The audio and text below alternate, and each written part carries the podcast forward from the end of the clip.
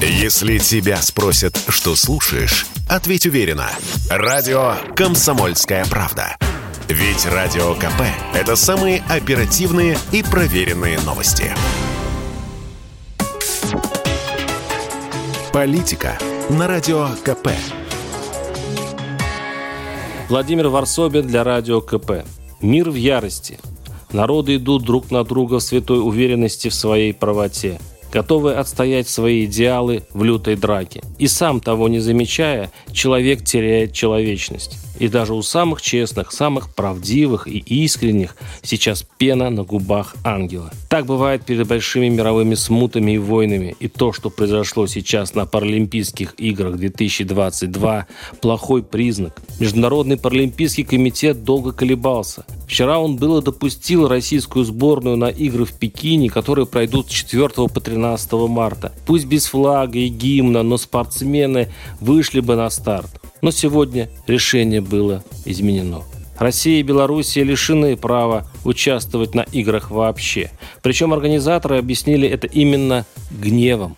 Российские спортсмены рисковали оказаться на том старте одни – последние 12 часов, цитирую, огромное число участников связались с нами, заявили в комитете.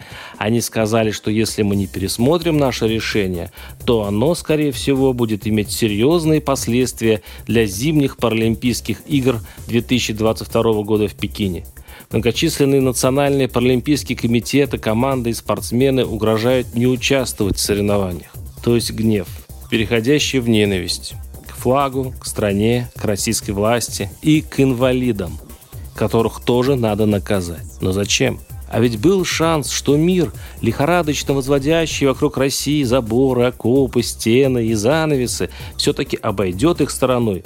Наших паралимпийцев, чья спортивная жизнь – подвиг ежедневный, из тренировки к тренировке. Для них Олимпиада, рискну предположить, значит больше, чем даже слезы несчастного ребенка фигуристки Валиевой. Олимпийцы повзрослеют, уйдут из спорта, станут депутатами или бизнесменами, а для паралимпийцев спорт – это вся их жизнь, без остатка. Олимпиада – цель жизни. И политика, а тем более решение российских властей, уверен, находится для них где-то в районе Альфа-Центавра. И какой был хороший шанс у олимпийского движения продемонстрировать мы, люди планеты Земля, выше любой войны. За тысячелетия взаимного истребления мы наконец-то научились оставаться гуманными, даже когда власти стран хвастливо соревнуются, кто больше убил. И, думаю, устроители игр видели допуск российских паралимпийцев как пусть маленький, но шаг друг к другу. Но ненависть оказалась сильнее. И это удивительно и страшно. Ведь даже непримиримые враги обычно уважают правила Красного Креста. Нельзя воевать с женщинами, стариками, детьми и инвалидами. Все мы должны опомниться и, чтобы не сгореть от послевоенного стыда, все-таки остаться людьми. Варсобин, YouTube-канал, Телеграм-канал. Подписывайтесь. Вы слушаете радио «Комсомольская правда». Здесь самая точная и оперативная информация о спецоперации на Украине. Репортажи наших журналистов из зоны боевых действий. Много населенных пунктов брали вообще без боя, потому что ВСУ или националистические батальоны оставляли и бежали. В самом Донецке, по сообщению жителей, по нашим личным ощущениям, ночь прошла относительно тихо. Мне командир сказал, что у них там просто интенсивная перестрелка идет с обеих сторон. Заявление официальных лиц. Поэтому рассказывать, что Россия не вела переговоры или отказывалась, ну, это вранье. А 8 лет что мы делали? Ждали, терпели, просили, показывали, демонстрировали материалы. Комментарии экспертов.